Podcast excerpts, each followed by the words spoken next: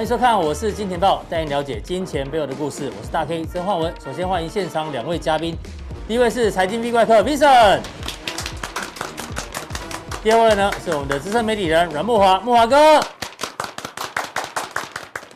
好，我们看一下今天台北股市礼拜一哦，就出现了震撼教育哦。我们直接看江波图，中场呢虽然是小跌六十三点，但是今天早上我相信很多人哦，这个行情哦突然急杀哦。这个从一七一八九杀到了一六七七五，今天呢，光是现货的下影线，我们来看 K 线好，下影线呢高达三百零八点，哦，这个长长的下影线，礼拜五跌破五日线，那礼拜一呢盘中跌破十日线，幸好有收脚，不过呢，期货的下影线更长哦，高达三百七十一点哦，所以在今天早上这个大家一阵兵荒兵荒马乱的过程当中哦，投资朋友，你是在买股票还是在卖股票？还是有买股票有卖股票，那我们就跟大家讲了嘛。这个呢，Easy Money 已经结束了，所以接下来操作难度很高，就已经提醒大家。那这个幸好大家有锁定加强錠，因为包括木华哥之前提到的八四五四的富邦煤，哎呀再创历史新高。那 V 怪客呢，在加强錠提到的这个星星，今天盘中也是大涨哦。所以呢，大家在这个操作难度很高的时候呢，一定要持续锁定我们的加强錠。好，今天行情呢，第一半我们先跟这个 V 怪客来做讨论。这个早上最新的消息嘛，为什么今天台北股市早上在跌哦？当然这可能也是原因之一啦。三级警戒延长到六月二十八号，哇！我跟你爸爸妈妈想说，完了，怎么会这样？就直接放暑假。对，一片哀嚎声哦。本来爸爸在看盘，看到一半，哈，有这个消息，完了，没有时间，这个心情不好，不小心卖出键又按下去，然后行情呢就出现了一个急杀。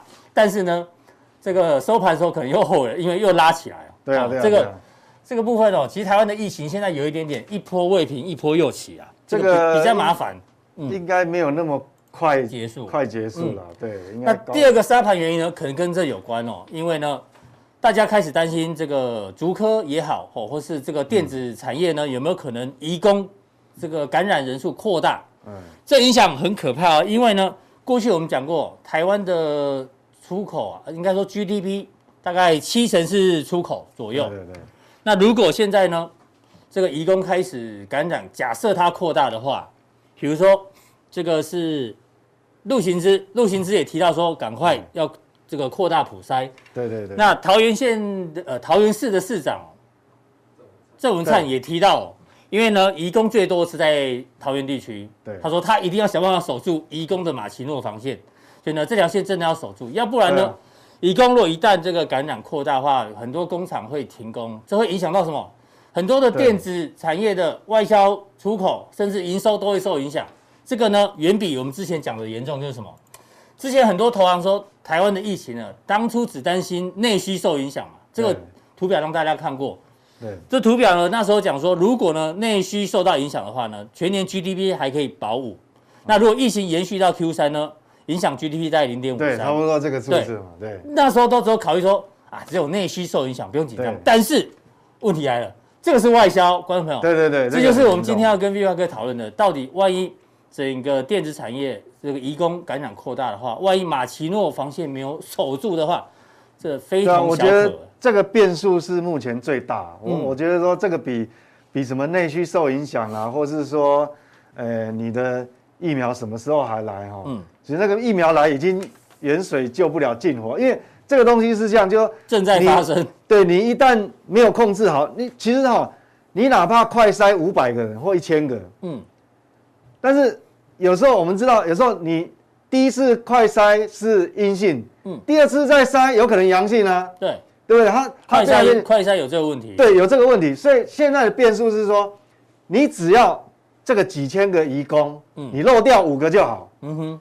你 你漏掉五个，万一那五个是这个那个伪阴性怎么办？对，那别的地方又又爆开，就是说短时间哦，你快筛哎没没问题了，嗯，可能过两个礼拜哪个地方又又爆爆开来，所以这个东西是呃比较麻烦，尤其是这个竹科哈，竹科来讲都牵扯到我们很多出口的订单，对，那这样会杀，税大家也会害怕是没有道理啊，因为呃也是有道理的，道理，对，为为什么讲？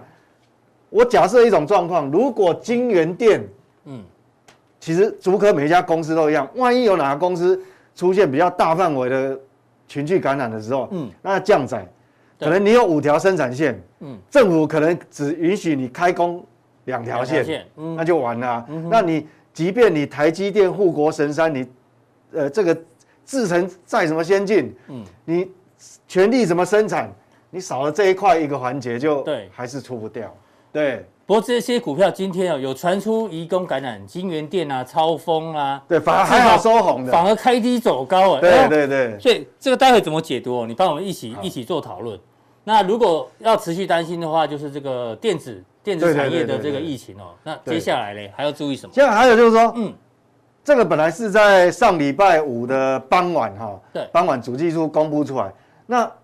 我们现在探讨一下，他那时候有没有考虑到这个电子产业移工感染的问题？你讲到这种没有，还没有感，好没有考虑到。他已经直截了当的说，嗯，就是说我这个不包含万一疫情扩大到这个所谓的科技厂。哦，是。哦，他只是说在目前，因为他当初这个数据在评估的时候是那个那个科技厂还还没有出问题嘛，是移工还没有感染，对对对，所以我觉得这个是原本我们比较乐观是。它很厉很很让我们跌破眼镜啊！它还是上修哦，嗯，这是上它是上修，呃，应该讲我们讲说哈，这个没有，这个是二月，这个是旧的，嗯、是。我我为什么要先让各位看一下旧的？原本二月的预估是这样子，对，现在是这样，这是新的，它上修，嗯，好，经济部最新的经济预测，原本绿色的是旧的，是二月份预估的，对，预估是四点六，就今年的 GDP 增长率是，它上修到五点四，你看大家会很纳闷，去明明疫情。嗯，还没有结束。对，啊，你本来没有疫情，现在有疫情，你把它上修。上修。哦，那那这个当然是分四个季度。四个季度，嗯。那看到这个新闻，其实很多人其实他也不知道，也看过，也不知道说到底是怎么样，他没有没有什么特别看法。尤其是那些现在没有工作的人说：“哎呦，我都没工作了，为什么 GDP 还被？”那到底哪边不一样？我们要对照哦，要比较哪边不一样呢？这个是原本二月份，二月份他估。各位仔细看哦，嗯，二月份他怎么估的？这是第一季、第二季、第三季、第四季。第二、第二、第二季 GDP 成长率是不是年增率？这年增率是不是特别高？对，比第一季还高年增率。那这样这个跟基期有关系。嗯，那下半年就降很快哦。那这也是一样，基期有关系，跟基期有关。而且各位现在记一下，第三季是三点一，对不对？第四季是二点五都不到，二点四。嗯，好，那看它新的预估。你看这个图形哦，没关系，是原本是第二季最高，第一季比较比较少。你看哦，它修正过来变这样，哟，变成第一季最高。对，那这个是已经已经成为事实了，这已经公布了。第一季最高啊，第二季掉。第二季反而是小幅度的，从七点一六对小幅度的掉下来。六点九三。好，那变成说这个有一点解释，就是说像科技厂他们一像一直像货柜也是一直塞港啊，那交期很慢啊，嗯，变成说。他们前面就一直挤下很多订单，所以为什么市场会有所谓 double booking？就是说，好，这个从这边来，那你看修正之后是四六点九，好，那不管，现在是第二季嘛，哈，嗯，那我们看下半年哦，下半年原本是三点一九，三点一九，二点四四，哎，三点一九，哎，多了一点点，多了一点点，但是哎，啊，这个多就比较明显，都增加，哎，对，本来会掉到，本来它预估是比较二二点四四嘛，对，二点四四。好，所以说整个就就上修了。那这个是整整年度的。那我把那个细项到底这个差别哈，这两边差别到哪里？就牵扯我们刚刚讨论的那个内需被干扰的问题。是，你看到底它这个上修是哪边改变了？嗯，主要变动项目我们来看哦，民间消费确实降了一个百分点哦。对，三点七掉到二点七。对，那它它的基础是哪里？它基础是说。假设我们这个疫情好拖拖拖拖到第三季，到第三季的下半个季度才慢慢慢慢缓和，就是说影响到整个第三季的时候，嗯，那会呈现这样，就全年度，嗯，整年度的消费哦必须下修，是，但是为什么 GDP 还可以上修呢？差别在哪里？是主要是这三个，哎呦，民间投资、出口成长。对，还有输出都大幅那当然大幅成长。当然，这个我们就要尊重主技术，因为他手上的资料比我们还多。对啊，到底明年投资在哪里？哈，他很清楚。哎因为很多厂商你要在扩厂，或是申请，你要盖厂啊，或是申请要要注资或什么，这个他要申请嘛。嗯，所以他手上有这个资料。那我们当然就是也是要参考一下。好，那重点这个你看哇，这差很多。本来今年他预估二月份，二月份的时候预估出口成长今年只有九点五八，是上修到二十点四，直接大跃进，哎，对，那很可怕。那这个是什么？这个是大家比一般比较少少解释的哈。什么叫商品服务输出？哎，奇怪，台湾不是都主要都是硬体商品吗？怎么叫商品服务输出？现在的出口它有分，它有跟。跟以前不一样，很早以前不一样。以前是三角贸易哈，嗯，就是说我们台湾接单，大陆大陆生产，嗯，他也把它当出口。但是后来改了，嗯，假设你国内接单，海外的工厂生产，嗯，订单虽然是我们接的，是，但是他把它算在商品服务输出，就三角贸易。以前是算在这里，对对对对对。那你想想看。这个也增加，这个也增加，哇，那不得了。那为什么这个会增加？主要是第一季，它从第一季的形式，因为第一季我们的这个呃台湾接单呃海外出口的这个这个数量哈、哦，比去年增加超过一倍，是，所以他把这个他到到现在六月的他就把它上修了，嗯，然后出口成长也把它上修，对，所以基本上虽然民间消费是掉了，是，好，但是它整体还是因为这个因原因，所以它把它上修。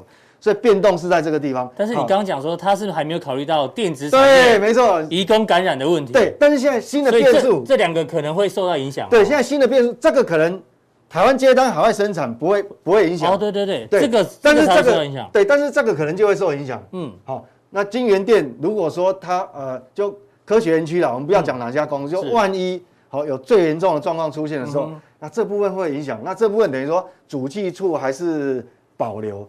那我们如果按照那各位想说，哎，那这个怎么连接到我们股市的看法？这个很重要。我觉得今天浦东定哈也、嗯、也是很重要，不是只有这样定。为什么？这个牵扯到我们的对后市加权指数大盘的研判。嗯，是。哎，大盘研判。那他另外有讲说，这个虽然哦，民间消费会掉一个百分点，但是政府不是有几千亿的纾困下来？对。那它会在什么时候发酵？主计处预估是在第四季发酵。哎，钱不是听说有些已经进到户头里面去了哈？对，但是大家还是会不敢马上把它花掉。对，不敢马上，不知道多久啊。对，所以他预估是第四季会发酵。会发酵。所以，所以才会为什么说，哎，哦，第四季有没有反而比对对对月份还？这本来是二点四，嗯，他现在预估，他就是说这个是政府。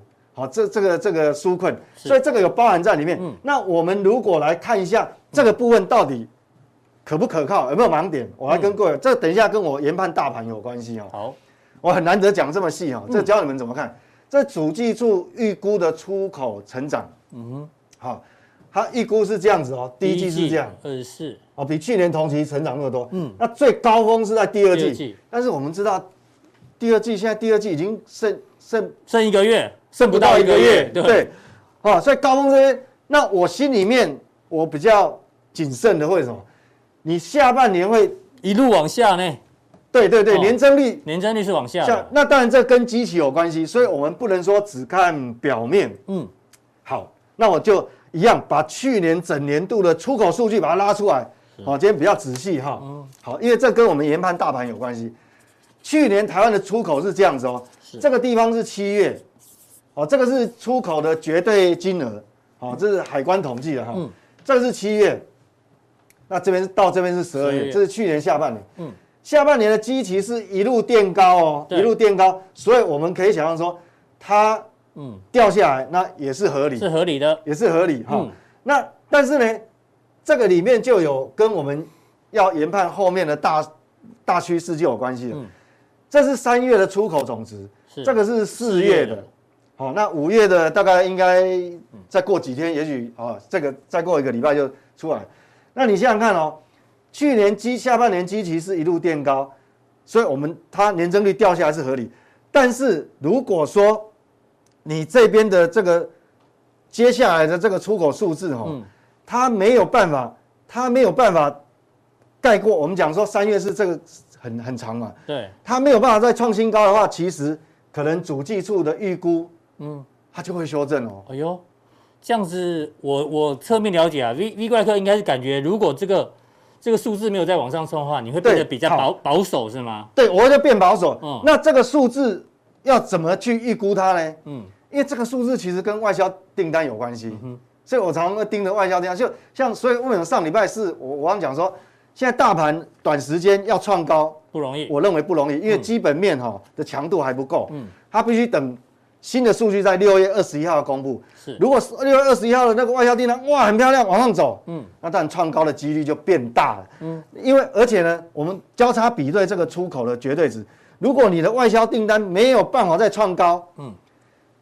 外销订单既然没办法创高的话，那你的出口数字怎么创高？嗯哼，如果你的出口数字没有创高，那这个预估可能就可能到最后会被修正哦。是，好，所以这个，所以这个其实是蛮要紧的。嗯，好，所以，所以我们这样就结论就出来。好，结论就是说，我们来看加权指数，这个大盘，嗯，针对大盘哈，我最新的看法，因为有时候我们要边走边修正嘛。是的，最新的看法就是说，我认为短时间这边要过过这个高点的，你。以基本面的角度来看，嗯，你的条件还不够，还不够，嗯，还不够。好，虽然我们刚刚讲主计部主计处把 GDP 上修了，对，但是我刚刚讲出口，你万一外销订单你没有创高，其实你那个是有疑虑。还有第二个，他没有考虑到这个疫情，移工的对移工的染疫问题。嗯，好，那是不是这样？我们就要很悲观？这行情就结束了吗？也不是，哎，这这个就是好。那所以说，这个我们上次不是讲，假设这是历史高点，对。但是我们现在怎么看哦？我讲我怎么看，我主观的看法，嗯，我的看法是这样哦。我这边不是画了一条，画了一条线，嗯，对。这里是怎么画出来？这里有一个下影线，啊，这是四月十四号，是。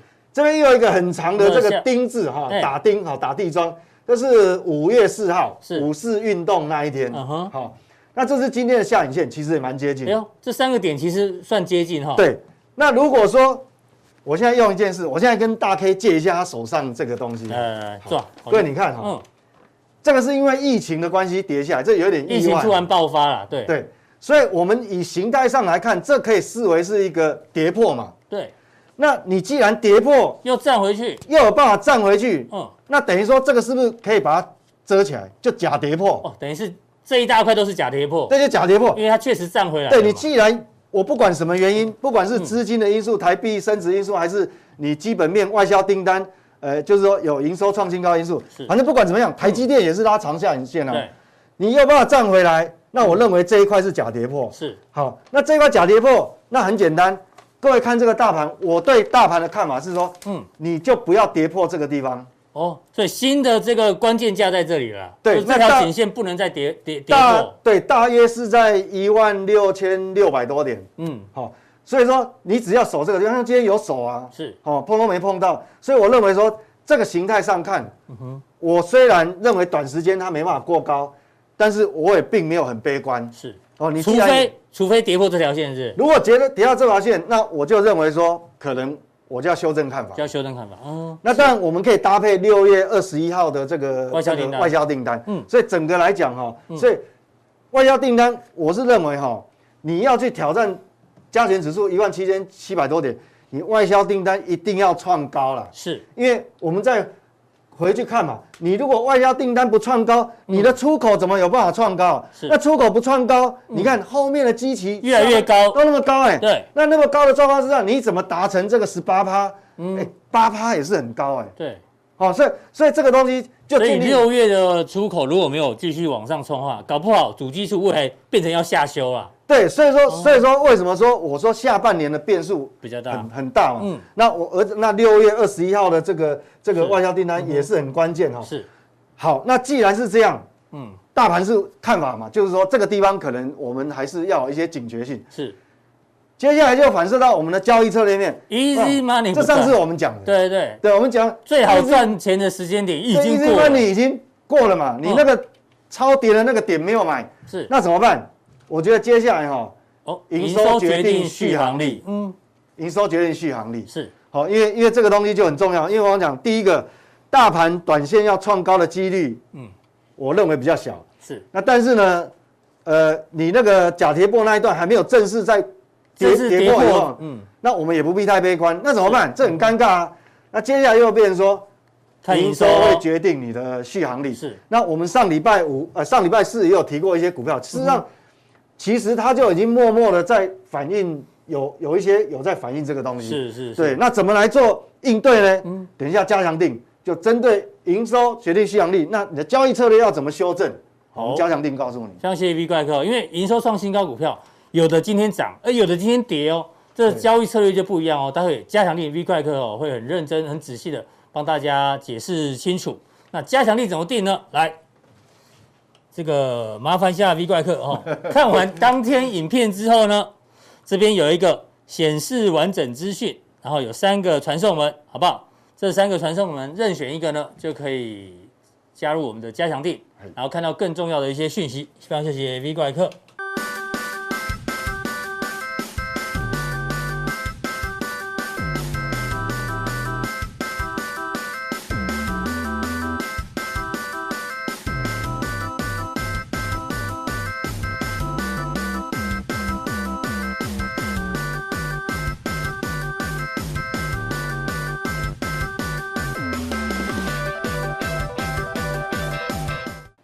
关注完毕台股之后呢，我们来关注到我们的外部环境，美国股市哦。马哥，上个礼拜五美国股市其实算是表现不错，尤其是在科技板块，纳斯达克涨了一点五趴，费半呢，哇，涨了二点四个 percent，虽然还没创高，但是至少感觉有转强的味道。不过呢，我们今天要引用这个是 Market Watch 的专栏作家，他说美股啊，过去哦能够多头一直涨哦，是有三只脚，三支脚。哪三只脚呢？他说这个标普的。这个本益比啊，那时候都偏低，但是呢，最近一年来呢，本益比已经慢慢拉高了，所以呢，他觉得这个低本益比已经不在了，这个条件已经不在了。第二个呢，他说，盈利率呢，过去呢不断的往上冲，但是现在呢，他觉得这个再往上冲的几率也不高了，这属于基本面哦。那再来，企业买回库藏股的部分哦，他认为呢，过去也是支撑美股一路大涨，但是呢，他认为这个规模可能也会慢慢的缩小，所以这三只脚哦，现在都开始有一点抖啊，有点不太稳。那当然呢，一直以来他认为哦，股市呢都涨在基本面之上。画面上绿色这条线是标普五百，那其实呢都一直已经超越了这一个基本面，就是狗啊比主人这个差太远了，所以应该要回档。所以慕驊哥，你认不认同这个 Market Watch 的专栏作家认为美股接下来可能会有一点点压力在？怎么看？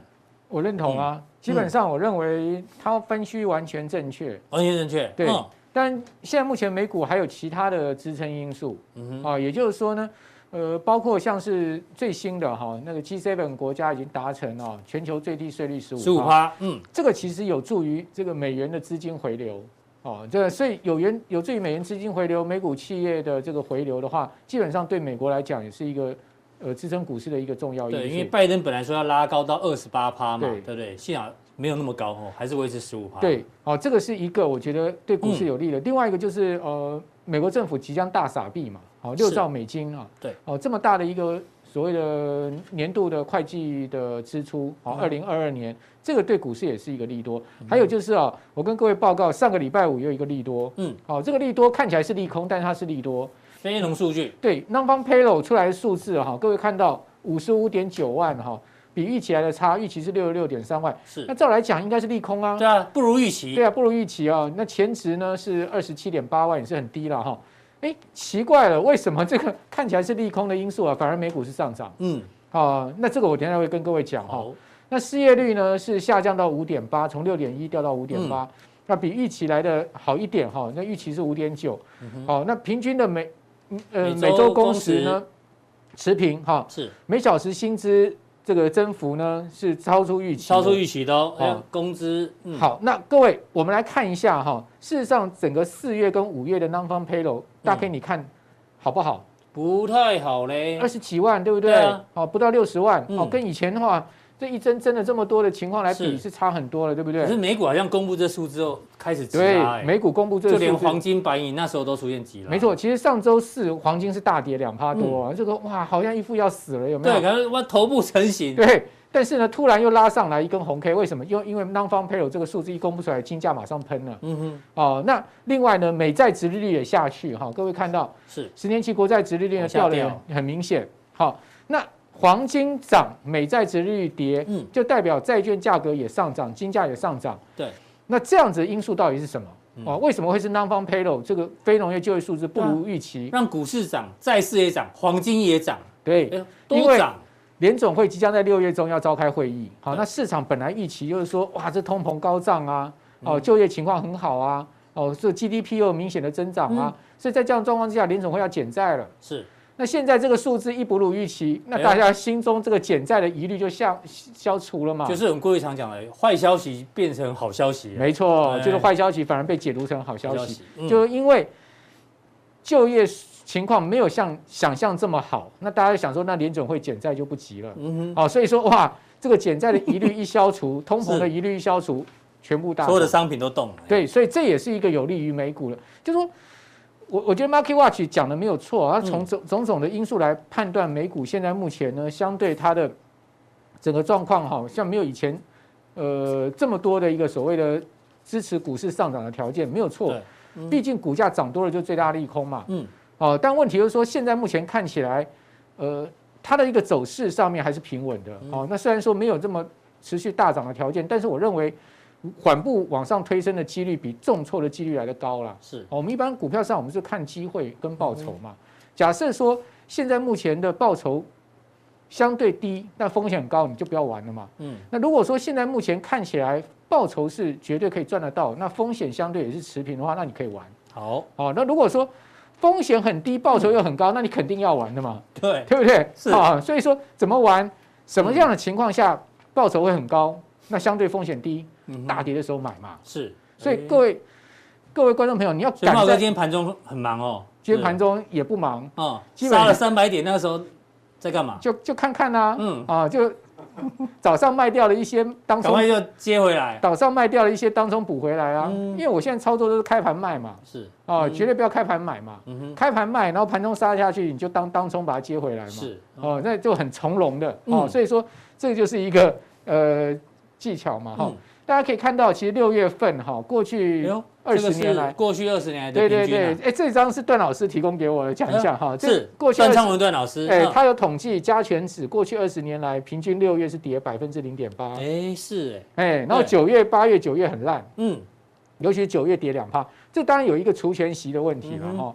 好，那我们来看到都是头尾比较容易涨哈，年初跟年尾对对对，所以说你就年终比较难操作，你在九月你在九月大跌的时候去买。然后隔年的一二月卖你就赚钱了嘛？这个股票有这么难吗？没有，对不对？很简单。过去绩效不代表未来绩效，但是还是可以参考。对啊，那美股也是一样嘛。美股就是从一九七五年到二零二二年，嗯，哦，这么长时间哦，他们都是四十五年，好，一样八月九月跌，哦，八九月也很难操作。对，那五月基本上 sell in May，基本上五月并没有说跌得很，就是不太。六月基本上没有什么涨啊。是，那七月又稍微好一点，嗯，所以五六七基本上它还是上涨的哦，是，真正跌是八月九月。哦，所以说基本上大家要避开八九月。那我认为呢，在这样状况之下，这个盘也许还可以维持多头方多方的趋势，可以维持到七月。按照历史的经验，这两个月应该还还有撑啊，因为因为这个月如果联总会不减债的话，下一次是什么时候？Jackson Hole。八月，八月那刚好，刚好刚好就避开了，没错。所以说，杰克森后会议要召开前，可能美股又会重演一次最近的震荡。是，哦，所以我们就注意八九月。所以如果是这样子的话，那五月六月那基本上风险没高，然后呢报酬看得到，还是可以玩。是，哦，就是我刚刚所跟各位吧。那八九月你就要，除非未来经济数据突然公布又变大好，那大好之后大家说完了又要减债，对，又要反过来解读，那就可能是八九月啊。对对对。所以跌下去正好啊。嗯。风险。低报酬大，所以九月买点，嗯，然后呢做十月、十一月、十二月、一月行情，或者赚。哦，莫哥好忙哦，你知道吗？又要交易，又要上广播，还要上很多电视节目，好不好？然后网络节目，哦，就不会赢哎，就不会赢。所以白头发多很多啊。看不出来，看不出来，有啦，好，这个都埋在里面了，翻一翻就有。大家可以看到道琼就是一个平稳嘛，嗯，所以你说啊，现在这个地方要重挫，我觉得几率不大。对啊，哎，你要去担心八九月啦，嗯，哦，八九月比较大回档有可能啊。哦，这个线型还没有什么太多破绽嘛，对不对？但是八九月大概如果回个十趴，要买还是要卖？嗯，但是买啊，这样照样看来就是买嘛。对呀，当然还是买嘛，因为。Buy the dip，还记得吗？是拉回就是找买点。哎，大跌十趴就是买点。Buy the dip，不要怕哈。是，在金融市场，如果怕东怕西，你永远赚不到钱。嗯哼，就你不可能说没有风险的时候才进场。对呀，有风险才会有获利哈。我这么多年股交易策略要要你好。我这么多股这么多年股市经验告诉我，嗯，胆大心细的人才能真正在股市赚到钱。嗯，不要怕东怕西啊，买就对了。嗯、但是不要乱追高啊，不要胆大心也大，对一定要胆大心细。大跌的时候买 好股票，你就真的能赚到钱。嗯、哦，但是要记得不要乱追高哈。是。好，那背半空头还多头？也都还没有出现什么。他如果真的是要空头，这边就死了，拉不上来了啦。是。讲实在的，如果是真的空头的话，这边就已经是三重头了，一二三了，这边就死了嘛。是。它拉上来就代表它不是空头嘛。对。哦，所以这个就很简单判断。好。好，那三大法人最近各位 看到，我我抓的这个是呃三，包括自营商投信的哈，各位可以看到。五个交易日来，就上周啊，外资整体是在卖方，都卖不多，八十五亿。是，可是你可以看到投信跟自营商是明显偏多的。对，好，那三大法人偏多比较多。三大法人五个交易日来其实是买八十七亿哦，就上周整周三大法人是买八十七亿，所以基本上是相对是偏多在现货了哈。那在期货的部分呢，各位可以看到。外资的净空单流仓部位有没有很高？现在多少？两两万多口，嗯、不到不到三万口，基本上不高啊，哈，不高。所以说，基本上外资在期货也没有大偏空。是，所以说在这样状况之下，其实倒不觉得说盘是有大跌的危机啦。嗯、所以今天盘中拉下去下影线那么长，最主要原因也在这个地方。嗯，哦，那呃这边做一个结论好了哈，好外部因素的话，我们就静待月中六月中 FOMC。现在市场有减债预期，但是。因为上周五的 Non-Farm Payroll 打消这个预期，是外部因素呢，只要内部因素只要不进入四级，我有讲过，嗯，好，那基本上因为反弹是超强，可以视为回升，是，哦，钢铁航运主流有没有改变？今天，哎，今天是他们先杀的，对，这个就是今天盘的败笔。为什么会跌三百点？就是那些钢铁行业有些杀到跌停板，没错，今天为什么会杀这么深？就是因为钢铁行业一开盘就转弱了，嗯，哦，为什么会转弱？因为主要是四档股票嘛，阳明、长隆、中鸿、海光嘛。嗯哼，海光今天被分盘嘛。嗯，哦，所以调钢的嘛。对，哦，所以钢筋全面。调钢哎，你是讲台语是？调钢的故意的啦。哦，哦，所以是那个调钢哈。调钢哎，而且戴两层口罩，讲话不太清楚。那钢筋、海光、威致今天被分盘，所以说呢，再加上中红上个礼拜被分盘，筹码面的问题。嗯哼，哦，所以说钢并不是基本面的问题。海运我知道货柜是非常旺，你知道现在货柜要拿现金呢、啊，现在还在涨价，最新的报价。大陆很恐怖，大陆宁波港要出柜，你是要排多少人才能去呢？嗯、是 没有现金，所以只是今天，因为他们是过去的这个。重心基本上我我认为筹码面问题不要太担心，钢铁航运应该还是主流，还是主流，只是说因为他们今天转弱盘就被杀下去，那因为电子也没有适时转强嘛，所以今天就有一个换挡的问题。因为半导体就有一点担心那个燃易扩大，但是我认为跌不到哪里去。好，我的看法是这样子，也许我错了哈。对，大家都大家都有看法哈。哎，对，做法做法更重要。大家不大家不要不要只听我讲，你可以去参考别人哦。就是说，基本上我个人认为六月是跌不到哪里去了哈。好。呃，疫情虽然严重，但是只要制造业不停工，那今天另外一个问题就是晶圆店嘛，对啊，稍微有有少部分的志邦嘛，好，就是说会不会传到竹科这些问题嘛？这个也是今天沙盘。对对，那全世界现在目前需求很强劲哈，最主要是内需占台股权重比只有两成啊。那刚 Kevin 不是那个那个 Vincent 不是讲吗？前面我们刚有提到 GDP 吗？对，GDP 有七成来自于那个出口。我真的真的 GDP 会影响是内需啦，出口还好。嗯哼，哦，出口很旺嘛。是哦，所以我觉得主要是 GDP 内需，内需真的很惨。嗯，内需现在很多是休克。嗯哼，真的休克。我同学的餐厅已经快撑不下去。真的休克。我跟我跟各位讲，你去看那个中经院的 MNI 啊，嗯，他们在那个新接订单的指数挂零哎，挂蛋。对对对对。哦，所以我觉得是就内需的问题啊。我们这样讲，也许大家就觉得我们讲很轻松，事实上对这些业者来讲很沉痛的哈。是真的。哦，所以我们也要站站在大家同理心、国人一体的。同岛一命嘛，哈，对对对，这样的一个立场来思考，好，所以说大概我的看法，六月是这样子，嗯，那等一下再讲一下一些策略。好，台股的六月策略，大家怎么样做一些比较细部的拟定呢？请锁定待会的加强定。那我们第三位来宾呢，是在对岸的季宏仁季老师，他要跟大家讲，看谁跑得快。这个谁是指散户吗？还是大户？还是法人？到底谁在跑呢？请锁定这个季老师的分析。各位投资朋友，大家好，我是季老师。那很开心在这边又跟我们投资朋友见面哈。那上个礼拜去了一趟这个四川。那其实在中国大陆内陆，其实它的很多地方，它的交通运输，它的一个生活，其实已经恢复了正常的状况啊。那希望说我们在台湾的疫情啊，能够也赶快的一个稳定下来。那在这一两个礼拜，其实我们在市场上看到蛮多的一个新闻。那我觉得比较值得注意的是这个耶伦，啊，耶伦是当过 FED 的主席，现在是美国的财政部长。他跟这个刘鹤啊，这个展开了所谓的视讯的一个通话。那未来这个中美其实可能会坐下来再谈啊。那美国的政策大概就是打打谈谈啊。我们知道说，美国在他有实力、他占优势的时候啊，他绝对就是直接制裁，他不会坐下来跟你谈。我举个例子，比如说二零一八年啊，这个这个美国单方面推出了这个伊朗的这个核协议。那为什么？因为它占优势，直接推出。但是在今年三月份的时候，呃，我们看到说这个这个伊朗跟中国大陆展开了二十五年的一个合作协议，哎，美国立马要什么？跟伊朗谈判，啊，就是说他觉得优势不在的时候，他就会跟你谈啊。所以这是我们值得观察的一个现象。等下来谈。另外再过来看看，就是说 FED 现在开始动作了，开始什么？出售这个所谓的一个当初买的所谓的公司债，还有这个这个公司债的 ETF。那实际上这个我们看它出售的公司债，其实金额其实不算大。最重要就是心理上的影响啊，我们要看的是后面投资人会不会受到影响，这是我们要观察的一些重点啊。好，那我们看一下说，这边是看到了说这个。呃，有一个这个美国的一个次级市场的一个信贷工具，就类似我们说中国大陆所谓的便利贷啊，SMCCF 啊，这是它在这五年来啊即将到期的这些金额。我们知道公司债哈，当初在疫情发生的时候，因为市场上欠缺流动性，尤其是那些比较有问题的这些公司所发行公司债没有要买啊，所以这个美国它。